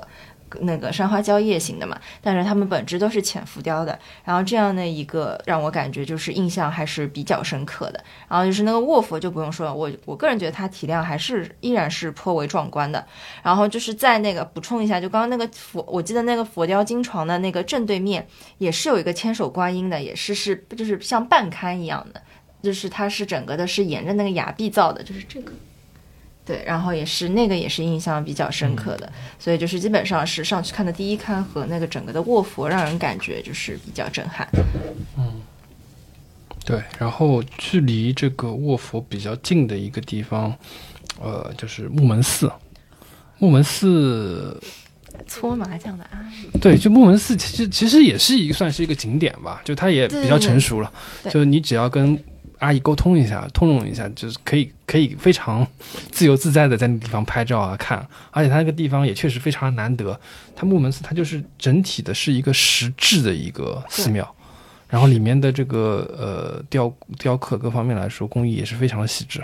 嗯，对，就是木门寺里面那个石塔，它就是它是有一个木结构的一个三重歇山顶的那个一个亭子，然后它亭里面其实就是存的当时是一个无忌禅师肉身的一个石塔，然后它等等于完全是用石头打造的这样的一个，然后这个大师人也是一个明初的一个大师，云游四方，然后回乡之后等于是宣扬嘛，然后主要是。那个贵被西南这块区域是作为禅宗灵济宗的传人，所以就是在明英宗的时候，等于是这个人的高光时刻了啊，他被召唤到京，然后就登坛说戒，然后还留在京城，嗯，只是三年之后，然后他就就挂了，呃，圆寂了，对，然后然后英宗皇帝还特自给他写祭文，然后给他造了这样的一个高规格的这样的一个石塔，用于纪念他。然后他这个禅无极禅师亭，就是你过去的话，它正常的状态它是关着门的，你在旁边绕啊绕，但它后面就是有一些配电啊等等之类，旁边就是有有那个文管员的那个门，其实门口就是坐着阿姨们在那儿搓麻将，就你就过去跟阿姨们哈拉一下，打牌呃、打牌还搓麻将，你过去跟阿姨们哈拉一下，问阿姨能开门吗？阿姨就说：“那你可以做一点功德啊。”但我一开始跟阿姨说的是：“阿姨一人五块的功德行不行？”阿姨屁股都没从桌子上动，阿姨就说：“这是功德，你自己看着办喽。”那我就懂了，然后我就跟我们涨了一阿姨说。倍的功德。然后我就跟阿姨说：“那阿姨十块一个人行不行？”阿姨立刻放下牌，站了起来，给了我二维码扫一扫，然后你就可以进去了。基本上这种，如果你有的时候看到他不开门或者怎样，但周边有人，你都可以跟他们 social 一下。基本上它是一种可搞定的状态嗯对，另外一点就是大家记得带好现金，啊，对对现金可以给这个有比较大的一个方便。对，可能有的地方能扫二维码，但是在后面的两呃两天安岳的行程里面，基本上这种香火钱都是以现金为主。去完这个木门寺之后呢，我们就就如你们所说，就去到了正式的这个探宝之旅。嗯首先，我们去了一个，其实那个还算找的还算比较顺利吧，因为我们问到了一个小朋友。菩萨湾，哦菩萨湾菩萨湾，菩萨湾其实在这个小红书上有很多去的这个攻略，但那个攻略呃不知道为什么，反正写的不太准。他说什么教堂啊之类的，其实也就是一个西洋式的建筑。然后我们在当地的一个小区，因为它是在小区旁边的一个大土山上对大土山上，然后在小朋友的这个指路之下，然后包括在阿成的这个 探索之下，其实还算蛮顺利的吧，找到了这个菩萨湾，其实还是有点嗯，蛮蛮，我觉得是蛮壮观的一个一几窟吧，嗯，这样的一个，就它其实是也是一个庙，有一个小庙的这样的一个规，也但那个庙完全废弃掉了。嗯嗯，对，然后那个有点难走，是因为它是个大土坡，然后你走上去之后，前一天本身就下过雨，它很泥泞，然后你是沿着它最外边那个外围绕，因为它里面现在有一些居民就把它种满了菜地，你你就不能踏着那个菜地走，然后你只能在擦边的那个路上行走，但那个土山还是蛮高的，就如果就是还是要注意安全。六七层楼高吧，对的，而且最重要的就是原先华夏古迹图上面有一个 cover 的图片，就是它是有那个国宝碑放在那儿，在那个草丛之间。但其实我们过去的时候，就是那个草丛已经把那个国宝被掩盖住了，是不是？就是嗯，它完全是那个国宝，凭感觉后来其实我找到的。感觉应该是有两条路，一条呢就是我们这次去的那条上上去的一条路，背面，还有一条呢其实是在工地，对嗯对吧？它从工地大门那边进去，然后能就能就你往上走的话，嗯其实能看到这个，应该它好像是神宝，它不算国宝，嗯，它应该神宝贝，所以能看到。但确实也是我们最后等于是要最终放弃的时候碰到了一个小朋友，对吧？其实已经是在我们要出口了，准备放弃了。吃零食还是吃辣条他在嗯棒棒糖，反正拿了一根东西，然后我们就问小朋友说：“小朋友，知道这附近有没有一个石窟？”他说：“大概知道，大概是哪里，大概是在这边。”然后其实最后两三天的吃一个行程，我们其实就是围绕着安岳整个的石窟再去探索嘛。因为当初我们的一个计划里面，其实可能就看几个点，几个比较有名的点，但是也是因为在巴中那一次跟了一个向导，因为他对那边也是比较熟悉的，我们其实是让他们给我安，就给我们安排了一个一个新的一个路线出来。其实菩萨湾其实是我们等于是新加出来的。那整个的一个去看菩萨湾怎么走的时候，其实你去看小红书，包括去看华夏国际图，每个人的说法其实都是不一样的。包括我们上山的时候，什么就比如说什么教堂，这根本这种地标性的东西，其实都很难去找得到。倒真的不如你，到时候我们那那那天就找到那个小朋友，小朋友就给我们指了条明路，指了条上山的路，所以我们才能够最后找到。不过在去上面的时候，确实我们也看到什么像类似一个圆顶的一个一个教堂的，但其实它应该不是。是煤气包。嗯，然后我们再向往外走，然后向外走。但那个时候其实呃下雨嘛，天也比较滑。其实我是心里内心是有点担心的，因为这个路线毕竟是最后是由我来设计的嘛。然后就想大家还是以安全为主。确实，刚刚像那个四句所说，那个在六七层楼高旁边就是有点悬崖的那种感觉，你万一一滑就可能就滑下去。所以我那时候是挺担心的，准备是让你们先等一下，先不要走，然后我自己先去探路。但是我探了好路之后，发现你们竟然都走了过来，也是让我感觉到蛮惊奇的。嗯，但是我。就是还是蛮幸运的，就是在那边看到了一个文保的一个界碑。如果没有这个界碑的话，我其实还是很难去判断这个方向的。但也就神奇的那点在于，我并不是朝那个界碑的方向走，而是往界碑前面那个路口进去，一下一下子就找到了。嗯，对。那次我也是对当地的这个也是比较惊讶，因为旁边就是一个成熟小区，就是带电梯的那种那种高楼大厦，然后旁边那个小土小土坡上面就种满了菜。就每天的居民都能在这个楼房那边往外望去，就是成成片成片的菜园。然后那边的话，又是有一个类似于西洋建筑的地方。这个山上又有一个像菩萨湾这样的神保单位，就这一切的结合，都让我觉得啊，比较的 mix，就非常的安悦。嗯，就安岳这个城市，它其实很多自然空，就虽然它里面其实建了蛮多这种楼房什么，但它自然空间的肌理，其实我感觉应该没什么特别大的变化。所以说，我们接下去去的这个，呃，灵游院，它也是在这个土坡上面的，而且灵游院这个土，我们碰到这个，呃，怎么讲，文保员，就是也是非常的神奇。就我们以为爬上去是要找人的，然后我们偶遇了一个老人，他就是这个地方的一个。你你们还记得，就是我们导航的时候，他导航的目的地是哪里吗？是他们文保员的家，他没有导到，就是华夏古迹路这点就很有意思，他没有去导到那个目的地，而是导到了文保员的家。嗯，所以这个也是有道理的。对，所以我们后来发觉这是非常有道理的，然后找到这个文保员，因为一开始我们把车停好之后去上去，其实我们就很正常，他一定会闭门嘛，就没有人的。但是后来那个爷爷就上来之后，就看到我们也是远道而来，嗯，然后就给我们开了一下门，让我们进去了。嗯。对，其实规规规模非常大，因为有有一龛上面它是有近，也是有近千佛的。对，就罗汉。它还有那个碑刻，碑刻上面的时间，就是他进去的第一龛，就是记录了他整个灵游院的一个建造的时间啊，然后定下这个地方叫灵游院的那个名字那龛。嗯，对，所以说这个地方叫。定名叫林有远，否则它好像没有名字的这个地方。它本来应该是叫另外的名字。对对对，然后它那碑刻应该是也是五代后蜀的这样的，有二十多通这样的碑刻，保存的就是比较完整的。嗯。然后基本上就是五代啊，然后明代啊，然后道光年间都是陆陆续续都是在上面都有加刻的。嗯，对，我记得这里面有一刊，就是它里面的这个雕的这个雕梁玉宇宫殿的形制非常的精精彩。就是这，就是这个。对对对对对，就是就是有类似于像兜率天宫，然后包括有金床一整铺的这样的一个石窟，就是体量也是很大。然后可能它主要是嗯吃亏在它的像略微都有点残，就可能要么是头部就是已经被缺失了，要么就是因为时间风化的缘故，就是面目不清了。但是它整个的建筑构建，然后包括在那个。呃，就是那个像建筑物后面的浅浮雕啊，或者一些圆雕，就依旧还是很不错。你可以清楚的看到，那造像可能是文文殊普贤啊这样，然后包括还有天龙八部的这样的一些东西。对，它主要就是主要是头都残的非常的厉害，但是还是是非常值得一去的一个地方，因为感觉就是灵游院的那个文保员人特别好。后面是去了啥地方？玄妙观，玄妙观，玄妙观很棒。玄妙观，那对玄妙观这个地方开车，就是到达这个地方的路程还是稍微有点，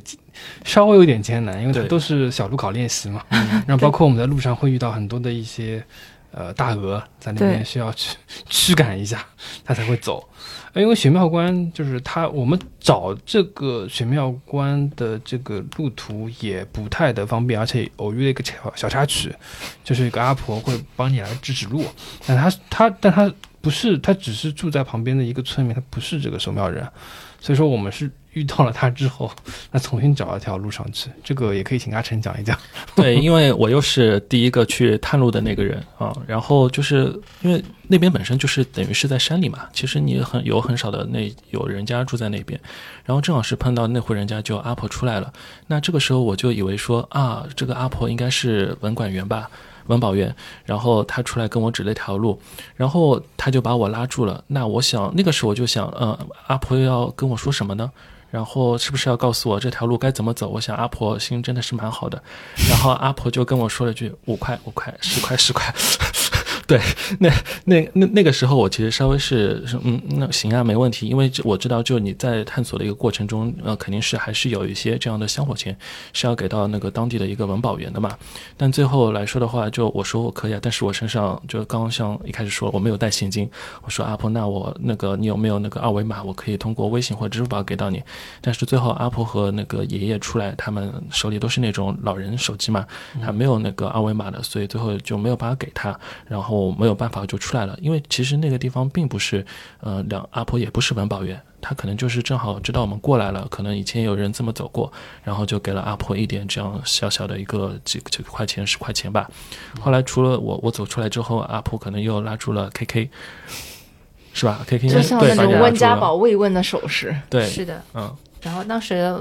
那因为我们知道他的主要的一个目的嘛，所以当时也没有多说，而且我就算想给他，也没有办法，没有现金，真的这个也是很吃亏的一点。而且就算有现金，可能也都是百元大钞那种，都没有破开来，所以那时候也没有做好准备。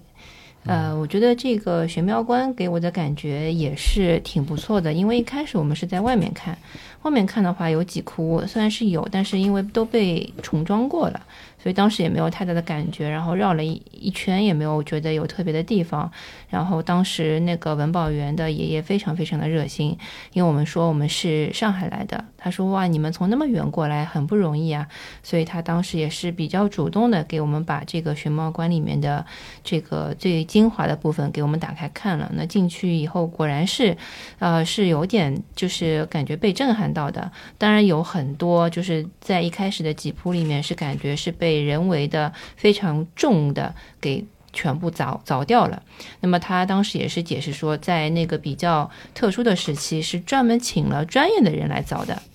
但是凿到最后几步可能凿不动了，或者是有其他的任务安排就没有凿啊。但是也能看到一些这个历史的这个这个塑像啊，就是非常的呃，首先它的这个肌肉感啊是很有线条、很有力的。另外的话，它的动作啊也是很有动感的。另外，它的衣服衣服的这个服饰啊，这个衣角上面也是花了一定的心思去雕琢的。所以说，它这一些塑像，不管是现在也好，是放在当时也好，好都是有一定的这个文物的价值在那边的。嗯，对，我补充一下，就是我个人还挺喜欢玄妙观的，一个是因为它就可能主要的是分为一些东西吧，然后一个是它整体现在残留的一块大的，就是那个老君岩，就是我们绕了一整圈的那块岩石，那个岩石上面其实破损的比较厉害，它如果不是破损的那个头，尤其是头部那种磨灭的特别厉害，如果不是这个的话，其实它也算一个比较重要的一个道教的石窟的一个留存。嗯，然后其次是就是一进门的话，你会在右侧看到彩色的一个老君像。其实那个老君像后来我们问了文管员，他其实也是九零年代后修的，但是那个修的呢就没有那么辣辣眼睛，相对的你觉得会比较融合。但是在左侧有后修的那种新的那些造像，就非常的 sort of 辣眼睛了。这是一个特色，因为它其实它是在某种程度上保留了一个完整的老君像的这样的一个道教石窟。然后刚刚有说到开门，其实就是在那个老君像的旁边有一扇小门，然后门口还贴了一个对联，就是白羊山圣地，玄妙四观天。就是那个门其实是可以请文保员打开，走进去就是会看到一整排的全是是那个。就是不管他是道士还是是道教那些神仙的那个造像，因为你可以清楚的看到，首先他们头上那个冠，就是冠的那个残留还在，然后包括你如果看他脖子那边，就他还有那个须发的，就是那个长须须留下来的那个，所以它就是一个典型的一些道教的造像嘛。嗯，然后那个这个地方里面啊，还重要的是，就虽然他的头都磨灭了，但是他因为他整个的基座都在，基座里面就是特别有特点的，就是它有那个建筑物，建筑物的话下面好像是两个站着的。那种道道士的像，然后上面就是有一个完整的建筑物，然后是一个五殿顶哦，歇山顶吧，可能是，当时没有特别仔细看，应该是歇山顶。然后它上面有两个大的螭尾，螭尾上面还挂着两个就是铜铃铜翼，就那个东西非常的完整，那个就是大家可以值得去一看的。然后我会觉得就是。他那个爷爷打开那个门的瞬间，然后我们看到里面是非常的一长排的，就是立式当中可能一下子站着就是类似于五个的这样体量的这样的呃道教的尊像，然后就是那个还是挺震撼的，就是记得一定要让师傅打开门，因为我没有看到就是前面走那些游客好像都没有进那道门，但其实那道门里面才是整个玄妙观我我觉得是精华的地方，对，别有洞天。就我们刚刚漏了一个困佛。就困佛，它这个地方也在维修，但好在是什么呢？就是我们可以从脚手架的这个缝隙里面看到这个相应的这个身体啊脸，只是说就你要拍照啊全貌啊，就相对来说效果会差一些。困佛的那位接待的，就是守庙人非常的热情，还邀请我们去他家里面去吃什么柚子柚子，对对，就是困佛这个地方也是需要就是爬上去的。对，就是他师傅姓杨吗？还是什么？对，姓杨。他是从家里，我们打了他电话以后，他走了很多路，然后爬上这个山头来找我们。对，那个师傅真的很很棒。困佛院的文馆，虽然实话实说，那个困佛院可能是我们看的时安岳时刻当中最为。比较普通的一个，但是那个师傅，但那个师傅特别的热情，他就说，呃，我看到你们那个打我的电话是上海的，我想说从上海特地过来的，我一定要爬上来给你们开一下门。然后尽管他现在都是脚手架，就是整个的要给他那个山体做加固嘛，但是他还会很热情的跟我们在那个石窟里面介绍，这里以前是有一口水井的，然后这上面其实是一通无字碑，然后主要是风水的缘故等等，然后还到外面给我们介绍他小时候以前在这儿。其实还看到过什么之类的，然后跟我们分享他的儿子其实 也也也最近最近找工作了。我们企图给他一些香火钱的师傅还说不要，你们打工都不容易，就不要说香火钱，反而说让我们去他家吃晚饭。然后我们说实在是天色已晚不吃了，他还会说那我去我家拿两个柚子给你们。然后我们就跟他说确实确实不用，因为感觉师傅真的很热情的。嗯，他我觉得已经不单是热情，而且是感受到他这个人本身就非常的。很很好，就很 nice 的一个人，嗯，但一般就很少会跟你去有点像拉家常那种感觉，他会跟你他的一个生活也会去跟你做分享，嗯，对他首先就挺挺负责的，第二就他就看我们就是不远万里过来，确实对这个东西他自己也比较喜爱，嗯。嗯，对，基本上我们就是碰到的这些文管员，他们都本身对这些文物都会非非常的喜欢，对。然后是去了这个圆觉洞，是吧？对，那那个是个景区。哎，说起来，但是我觉得圆觉洞里面。就其实撇去他那些时刻而言，因为他当中不是有个成团老祖墓嘛，嗯，就是他完全是一个，嗯，宋代的时候，一个道教的一个，就当时的就是一个真人，然后只是说他他当时是主张的一种是从睡姿里面修道，因为他觉得睡眠占了人生很大的一部分时间，所以你就是一些特定的睡姿和就是睡功，然后能让你提升你的道法，是因为很有趣的，就是我依然是在之前几周去了石岩武当山，然后武。武当山因为是个道教圣地，然后他们就是那个武当山博物馆里面，就是会有一些道教人物，他们特地就放了成团老祖，然后成团老祖他那个墓是放在了那个圆觉洞，然后他还是特地摆了个，就是他因为圆觉洞那个实体龛岩上面不是有一个是类似于就是玄武乌龟状的嘛，然后他是在前，他等于是在那个地方把他墓放在这里，然后在前面不还造了一个殿，然后就是供奉他的，然后就是突然之间在两个不同的地方就连接到了同一个人物，我会觉得就比较有。是对这个，但圆觉洞来说的话，就圆觉洞本身的就就就是真的那个圆觉洞，十二圆觉，它本身可能是因为原来香火或者什么关系熏的很熏的很黑了，你就很难看到。但反而是旁边的有几窟造像比较高大那个，那还是不错的。嗯啊，对对对。然后我们塔坡也去。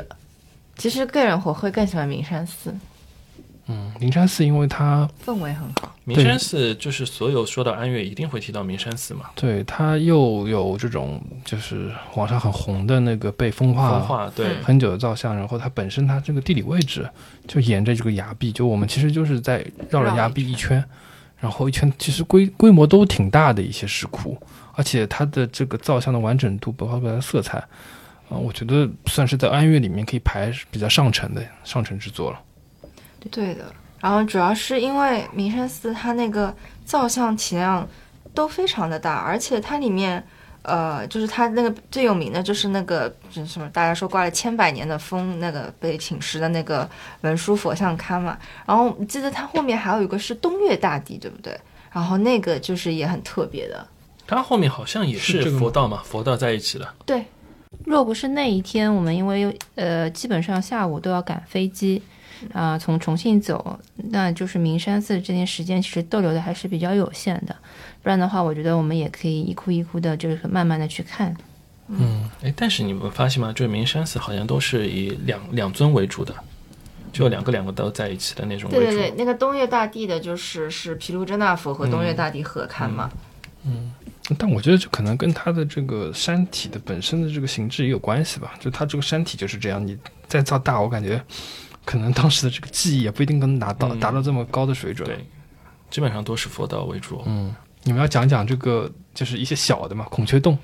孔雀洞？哦。就我本来以为孔雀洞还是一个蛮大的，原来就它大是挺大，但它就单体的一个窟，对对对，然后它它也是在这个你要找人去开开开个门，嗯。然后它这个地方也是非常的黑，但是它这个黑呢可能不是被香火熏黑的，据说原来是别人家的这个厨房的灶台，然后它那 孔雀的头就是被熏成那个纯黑的一个一个一个一个一个地方，嗯，但那个还蛮值得一看的。对对对，这果田洲虽然很小，其实基本上就是两三龛嘛，然后你就是铁门正对面就是那个孔雀明王像嘛。然后我其实一开始看到是有一点失望，因为它被熏得很黑，但直到后来结束之后，我还去了那个重庆大足嘛，然后宝顶山上也同样有一个孔雀明王像。我觉得相比之下，安岳这个孔雀雕的。呃，就相比之下，哪怕它被熏黑了，它都比大足那那个要好。对就它更为精致，然后更加灵动一点。然后还有就是那个那个上面。就是孔雀洞上面，我们还往上爬，其实是还有一座塔，那个塔也是个宋塔，虽然它被修过了，但是那个在塔之前还有一个空地，就那个前面还养牛，有对就是你要先穿过深的是牛一遍养牛的那个地方，然后你往后走，你会突然豁然开朗，看到一座就小小的宋塔在上面，而且那个宋塔的形制也还蛮特别的。嗯，上面雕了很多这种经文。对的，嗯，你说乡间的在山山腰间的一座破庙，对，就是如果你去孔雀洞，千万不要忘了往上爬，它上面就是有这样一个小的宋塔对越越残留在上面。嗯，岳州说的没错，那真的是一个破庙，嗯但是有感觉有点像年久失修那种感觉。已经被废弃了。嗯，它曾经应该也是香火比较旺盛的，这里面，里面都有塑像，然后功德箱什么都一应俱全的，嗯，只是说现在就我们去那天人都没有，完全没人。而且因为都是下雨，就是最后两天我们正好都是下雨天啊，本来就比较难去。对，而且本身这个四川这地方，我估计终年难见阳光，这地上都是青苔，是的，大家注意，反正去了这个当地，首先鞋子得准备好，另外就是户外上上上下下都要做好这个防滑的这个措施，有栏杆一定要握一下。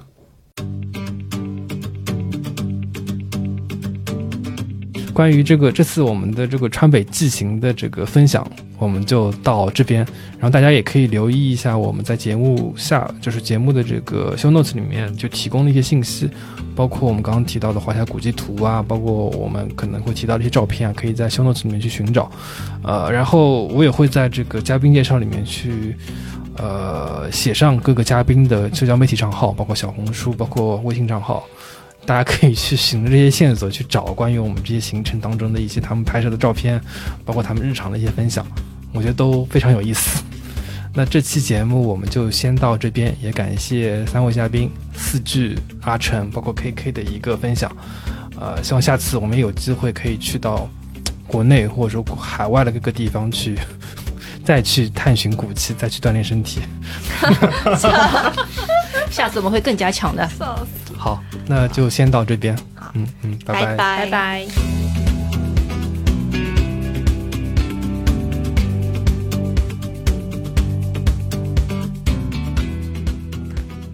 感谢收听本期节目，欢迎搜索微信号 c j b k x z s，也就是成绩播客小助手的拼音首字母。小助手会邀请您进群参与讨论。您可以在苹果 Podcast、喜马拉雅、小宇宙以及各个泛用型播客客户端收听节目，也可以在微博、微信上搜索“晨记播客”与我们互动。如果喜欢节目，欢迎在各大平台打分评论，并分享节目给您的朋友。